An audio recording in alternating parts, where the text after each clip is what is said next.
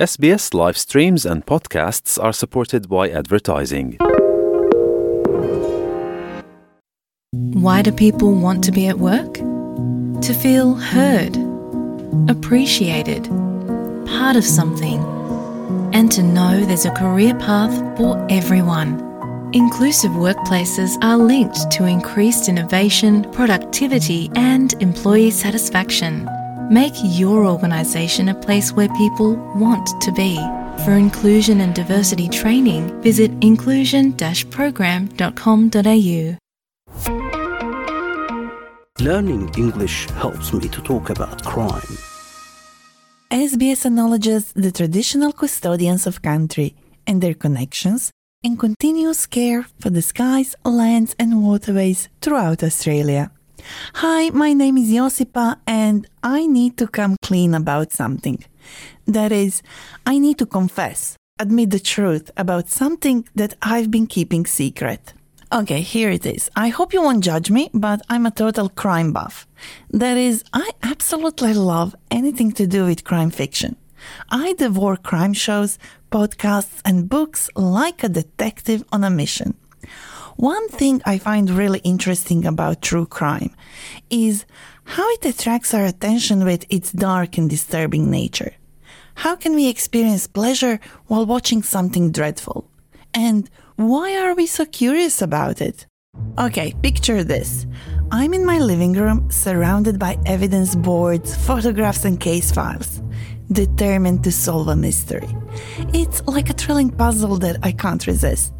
The suspense, the hunt for hidden clues, putting together timelines, identifying suspects, it's an adrenaline rush that keeps me hooked. And I wonder are there really human bodies buried inside the Sydney Harbour Bridge?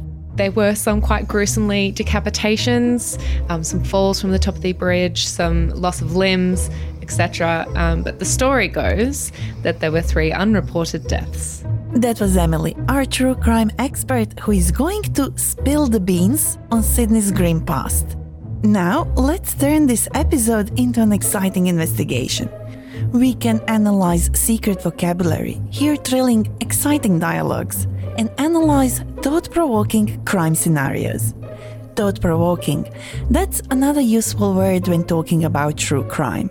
It means something that makes you think deeply. Thought provoking. Anyway, my partners in crime are Alan and Claire. Let's hear what they have for us today. Have you ever witnessed a crime? Thankfully, no. But I had a close call when I started working for that company that went bust. I remember. Someone fessed up, right? Yes. Once the accountant who was cooking the books got caught, he started singing about the company's fraudulent activities. So it was an open and shut case for the authorities in the end. It looks like Alan almost witnessed a white collar crime. A white collar crime is a non-violent financial or professional crime. And to witness something means to see or observe something. I said almost witnessed because Alan said, I had a close call when I started working for that company that went bust. If a company goes bust, it is forced to close because it is financially unsuccessful. Alan also said he had a close call. So, if you narrowly avoid something negative, you can say, I had a close call. You might use this if you nearly have a car accident or any other time you avoid something bad happening. I remember. Someone fessed up, right? If you fess up to something, you admit that you have done something wrong. Yes, once the accountant who was cooking the books got caught, he started singing about the company's fraudulent activities. So it was an open and shut case for the authorities in the end. There's a lot going on in this sentence. Let's break it into three parts. Once the accountant who was cooking the books got caught, If someone is cooking the books, it means they're using dishonest accounting tricks to falsely report their financial position. he started singing about the company's fraudulent activities. Fraudulent activities are dishonest and deceptive actions someone does to mislead others for personal gain or profit. To sing in a crime context means to confess or inform on someone or something. So the accountant was doing something dodgy. That's an informal word for dishonest. And then he started singing about it. And so. So, it was an open and shut case for the authorities in the end. An open and shut case is a case where all the facts are clear and obvious. For example, if a burglar is caught in the act of robbing a house, then it is clear that they are guilty, and you could say, It's an open and shut case. From unsolved cases that have confused authorities for years, to high profile trials that have gripped the nation. True crime stories, well, they fascinate me. I just love to binge on intriguing true crime series. I can spend hours and hours watching and reading and listening. And you? Do you like to binge? Alan and Claire do, right? I really feel let down by crime stories where the guilty people get off scot free. If something lets you down, it's disappointing. And to get off scot free means to completely avoid punishment. And how about you, Alan? Yeah, I agree. I don't like it when people get away with murder. When we use the expression to get away with murder, it doesn't necessarily mean that we are talking about killing someone. We often use it when someone has done whatever they want and avoided the consequences. I mean, yes, we can use this term when we talk about a crime like Alan did, but also when we talk about everyday activities. For example, My daughter has a way of doing dodgy things without anyone suspecting her. She is only five, but can get away with murder already. Claire's daughter, at the age of five, already knows how to avoid the consequences. I also like to binge on fictional detective stories. That is, crime stories that are not true but have been written to entertain us. Especially when a detective has a big moral dilemma. That is, he or she faces a situation where they have to make a difficult choice, where it's not easy to know which option is the best. Speaking of choices, I have a crime riddle for you. Picture this it's a sunny Thursday morning in a little town when the postman discovers the murder of an old man who lived alone in a remote cottage. The police arrives at the scene and they find two bottles of milk, Monday's papers, unopened mail, and a plumber's flyer. Who is the suspect? I like a mystery that has everyone racking their brains. If a crime has everyone racking their brains, it is extremely difficult to solve. We could also describe it like this The case is puzzling, complex, and there is no clear evidence that the detectives can use to solve it. Our case is puzzling, but there is some evidence we can use. The police found two bottles of milk, Monday's papers, unopened mail, and a plumber's flyer. That has to tell us something. We need to connect the dots. I love it when strategic thinking pays off in the end. To connect the dots means to put the pieces of evidence together and analyze the whole picture they make. So, we also know that the murder was discovered on Thursday, right? Hmm. Alan also said I love it when strategic thinking pays off in the end. strategic thinking is thinking that it's logical. So we say that strategic thinking pays off in the end when logical thinking leads to a successful result.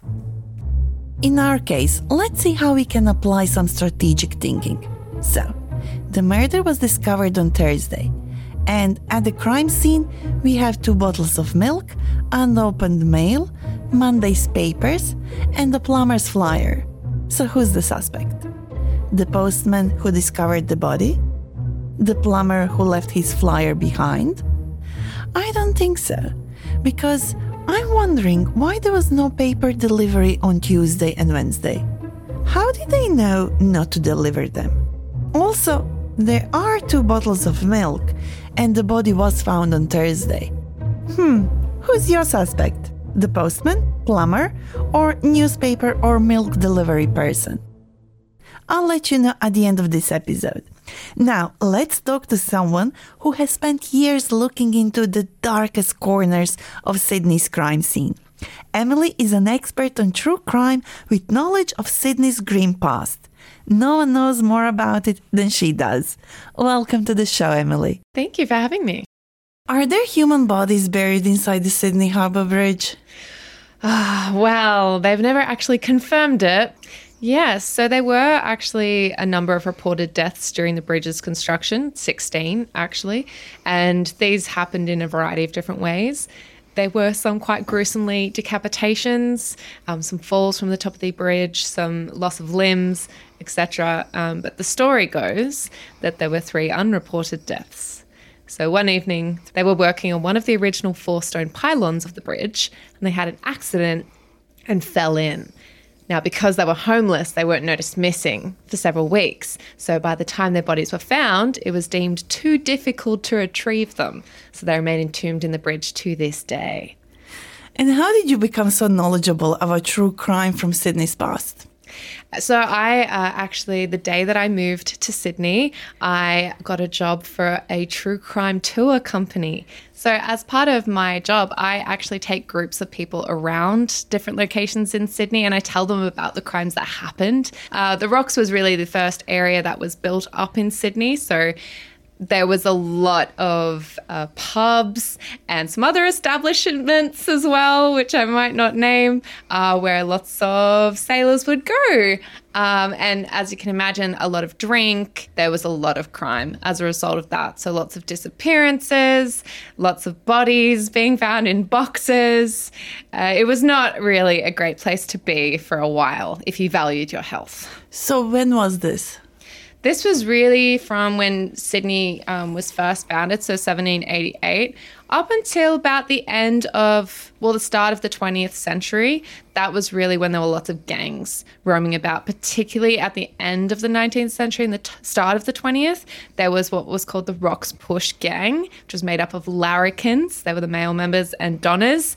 And then the Razor Gangs came about after that. So, uh, yeah, there's quite a lot of crime a lot of violence throughout those years. A lot, yes. Let's now practice useful phrases from this episode. See if you remember the meaning before hearing the answer. What does it mean when someone is cooking the books? If someone is cooking the books, it means they are using accounting tricks to make the financial data of a company look better than it really is. What does it mean to get off scot free? To get off scot free means to completely avoid punishment. What is a close call? A close call is when someone narrowly avoids or barely escapes something negative. Now let's practice our pronunciation by repeating after Alan and Claire. Have you ever witnessed a crime? I had a close call once. I don't like it when people get away with murder. They have a way of bending the rules.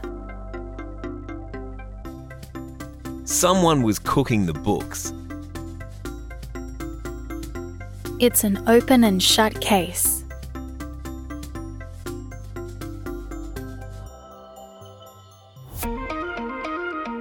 For more phrases, vocabulary, and learning notes, visit our website where you can test your listening and understanding skills with our quiz. And you know how I told you I'll reveal the answer from the crime riddle? Well, if you don't know the answer yet and you really want to know, you are going to have to check it out on our Facebook page. My bet is on the newspaper person, but who knows?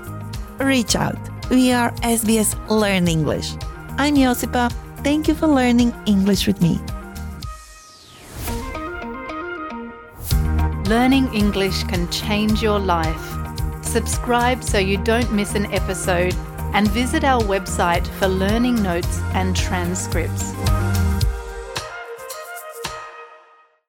Get film buff this summer with world class movies, big names, and standout performances. All for free, all in one place. The Summer of Movies Hub. Stream free on SBS On Demand.